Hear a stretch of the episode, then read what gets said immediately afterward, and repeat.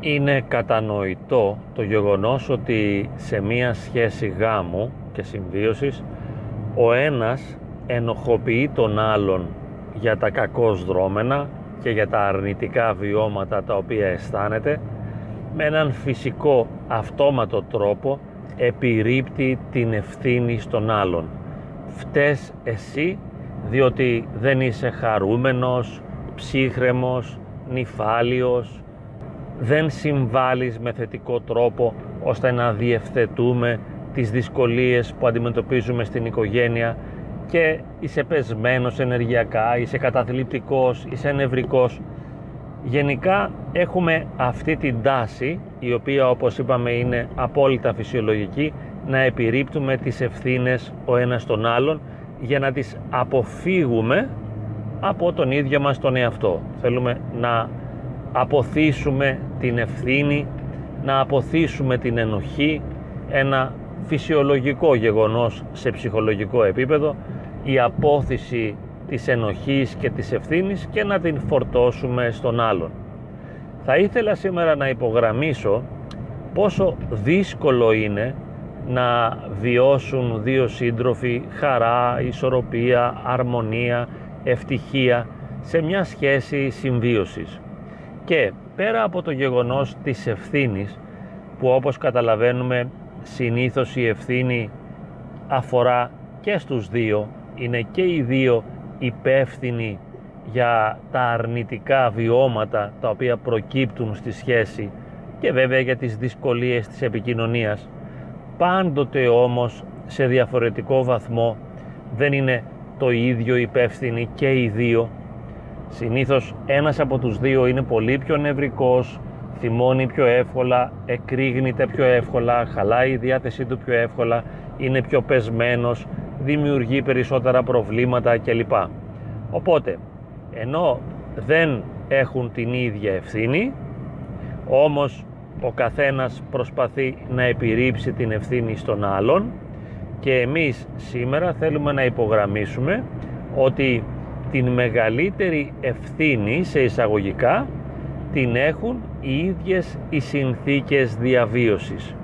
Είναι ο ίδιος ο τρόπος ζωής που κάνουμε ο οποίος μας προβληματίζει, μας μπερδεύει, μας αγχώνει και μας παροθεί να βγάλουμε προς τα έξω αρνητικές πλευρές και διαστάσεις του εαυτού μας. Βγάζουμε τον κακό μας σε αυτό.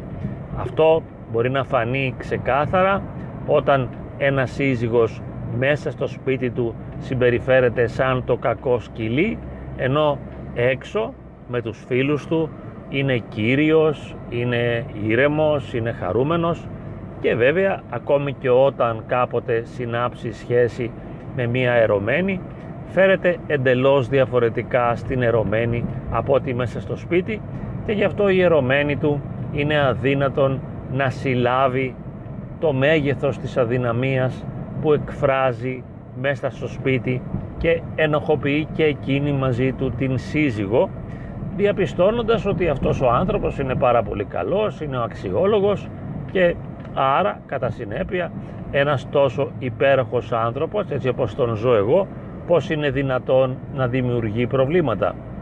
Συνεπώς ευθύνεται η γυναίκα του εγώ θέλω να υπογραμμίσω σήμερα δύο-τρεις άλλους παράγοντες που ευθύνονται για τις δυσκολίες της σχέσης και για το γεγονός ότι βγάζουμε προς τα έξω αρνητικές πλευρές του εαυτού μας. Ο πρώτος είναι η κούραση και η εξουθένωση. Ε, όταν δουλεύω όλη μέρα και γυρίζω στο σπίτι εξουθενωμένος, δεν είναι δυνατόν να έχω την υπομονή και την αντοχή να διαχειριστώ δυσκολίες μέσα στην οικογένεια. Και όταν η σύζυγος δουλεύει και αυτή, ή ακόμη και αν δεν δουλεύει, μένει μέσα με δύο παιδιά ή με τρία και προσπαθεί να παλέψει τις καταστάσεις, είναι φυσικό να εξουθενώνεται και να μην έχει την αντοχή που χρειάζεται για να κρατά τις ισορροπίες μέσα στο σπίτι. Εκτός από αυτό βέβαια υπάρχουν και άλλοι πολλοί παράγοντες όπως η δυσκολία της απρόσεκτης παρεμβατικής πεθεράς ή του πεθερού. Εάν υπάρχει ένας τέτοιος επιβαρυντικός παράγοντας τα πράγματα γίνονται πολύ δύσκολα και οι ισορροπίες είναι πολύ δύσκολο να διατηρηθούν μέσα στο σπίτι. Ένας άλλος παράγοντας είναι το δύσκολο παιδί. Δεν είναι όλα τα παιδιά το ίδιο. Υπάρχουν παιδιά τα οποία είναι ιδιαίτερα άτακτα, είναι ανυπάκουα, κάνουν ζημιές, έχουν εκρήξει τιμού και βέβαια ακόμη χειρότερα καμιά φορά πάσχουν από ψυχολογικές διαταραχές ή από χρόνιες σωματικές ασθένειες γεγονός το οποίο και αυτό επιβαρύνει την οικογενειακή αρμονία και δυσκολεύει την επίτευξη της ευτυχίας. Βέβαια, όταν οι αντοχές των συζύγων είναι πολύ ισχυρές, τότε είναι δυνατόν να υπερβούν όλα τα εμπόδια και να κρατηθούν στο ύψος της ευδαιμονίας, της χαράς και της ισορροπίας.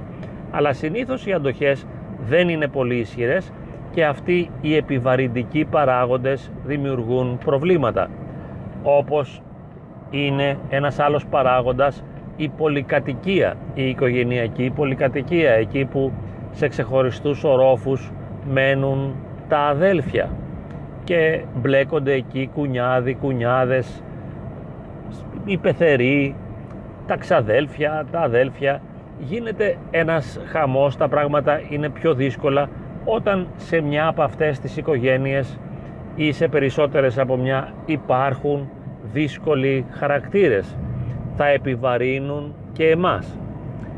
Βέβαια άλλοι παράγοντες είναι η οικονομική ανέχεια το να μην υπάρχουν τα απαραίτητα το να δυσκολεύεται η οικογένεια να βγάλει τα προστοζήν και να μην έχει όλα όσα θεωρούνται απαραίτητα σήμερα για να μπορεί κανείς να λέει μέσα του και να νιώθει ότι είναι καλά. Αν δεν μπορώ να πληρώσω τις δραστηριότητες που χρειάζονται να κάνουν τα παιδιά μου και κάποια άλλα παιδιά τα κάνουν. Να τους δίνω το χαρτζιλίκι. Βέβαια να πληρώνω το ρεύμα, τα κινητά τηλέφωνα. Τότε πάλι ασκούνται πιέσεις. Και αυτές οι πιέσεις από μόνες τους είναι υπεύθυνες για τη δυσλειτουργία της επικοινωνίας στο γάμο. Δεν φταίει κάποιος άλλος. Εμείς μπορεί να αναζητάμε έναν υπεύθυνο και να λέμε εσύ φταίς, όχι εσύ φταίς, αυτός φταίει. Δεν φταίει ποτέ κανένας όπως έχουμε πει, αλλά οι αδυναμίες των χαρακτήρων, οι χαμηλές αντοχές των προσωπικότητων των μελών της σχέσης ή των άλλων ατόμων τα οποία παρεμβαίνουν στην οικογένεια όπως είπαμε πεθεροί, κουνιάδοι, ξαδέλφια, συγγενείς, φίλοι κλπ όλοι αυτοί μπορεί να δυσκολέψουν τα πράγματα και βέβαια διάφορα άλλα περιστατικά όπως αναφέραμε και πριν μια χρόνια ασθένεια του συζύγου ή της συζύγου μπορεί να αναποδογυρίσει πλήρως τις ισορροπίες. Ακόμη και μια εξωσυζυγική σχέση ενός από τους δύο η οποία μπορεί να μένει κρυφή να μην έχει καταλάβει δηλαδή ο σύζυγος ότι η σύζυγος τον απατά όμως αυτό να συμβαίνει. Και δυστυχώς σήμερα με τα μέσα μαζικής δικτύωσης έχουμε και εξωσυζυγικές σχέσεις όχι στην πράξη αλλά στην βίωση. Δηλαδή είναι ερωτευμένες οι γυναίκες με έναν άλλον ή οι άντρες με τον οποίο επικοινωνούν με μηνύματα ή με φωτογραφίες κλπ. Και, και τηλεφωνικά αλλά δεν τον έχουν συναντήσει ποτέ. Όμως υπάρχει ένα άλλο πρόσωπο, ένας άλλος έρωτας που δυσκολεύει αφόρητα την κατάσταση. Και πάρα πολλές άλλες συνθήκες τις οποίες είναι αδύνατον να περιγράψει κανείς και να φανταστεί γιατί κάθε οικογένεια είναι εντελώς ξεχωριστή, είναι εντελώς διαφορετική και δεν μπορούμε ποτέ να καταλάβουμε τι ακριβώς διακυβεύεται σε κάθε οικογένεια.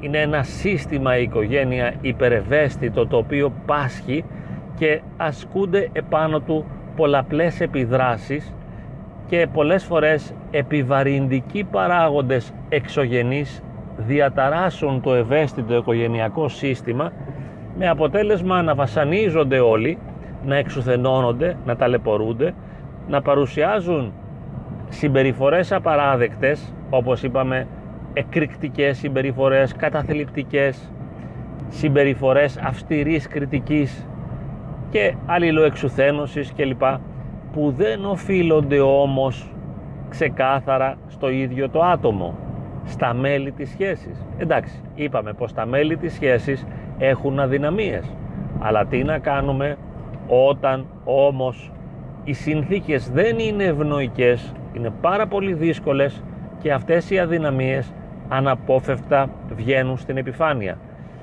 χρειάζεται λοιπόν να το ξέρουμε αυτό και να εξετάζουμε και τις συνθήκες και να λέμε πώς μπορώ να διευκολύνω όλο αυτό το σύστημα μέσα στο οποίο λειτουργεί η οικογένεια. Όλα τα μέλη της οικογένειας αλληλεπιδρούν και επικοινωνούν μέσα σε μια κατάσταση. Ποια είναι αυτή η κατάσταση. Να διαγνώσουμε τους επιβαρυντικούς παράγοντες.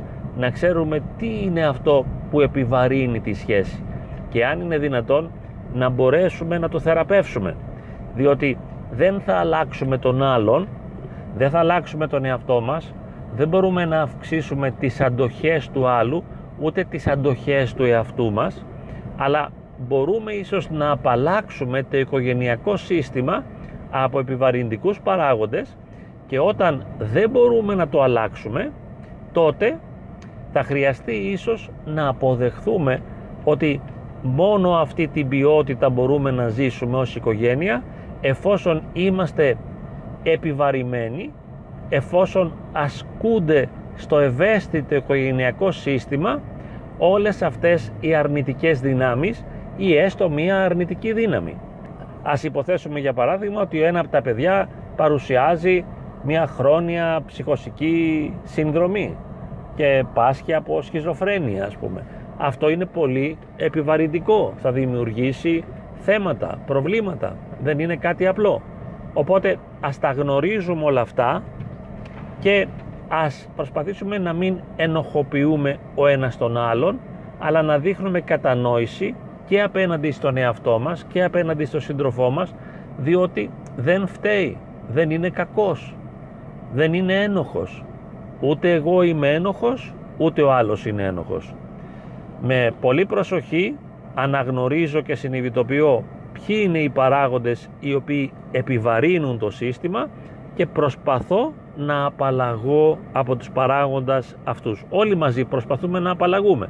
Εάν δεν γίνεται θα προσπαθήσουμε να ζήσουμε όσο πιο αρμονικά και ειρηνικά γίνεται σε ένα χαμηλότερο επίπεδο ποιότητας σχέσης και ζωής.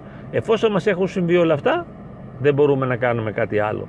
Θα αντέξουμε και θα υπομείνουμε αυτή τη δυσκολία. Δεν θα ρίχνουμε ο ένας τα βάρη στον άλλον όμως. Αυτό είναι πολύ σημαντικό και αυτό θέλω να υπογραμμίσω. Μην αναζητάμε φταίχτες. Τουλάχιστον ας αγκαλιαστούμε, ας μονιάσουμε ώστε να ζήσουμε και να αντιμετωπίσουμε τις δυσκολίες όλοι μαζί μέσα στην αγάπη.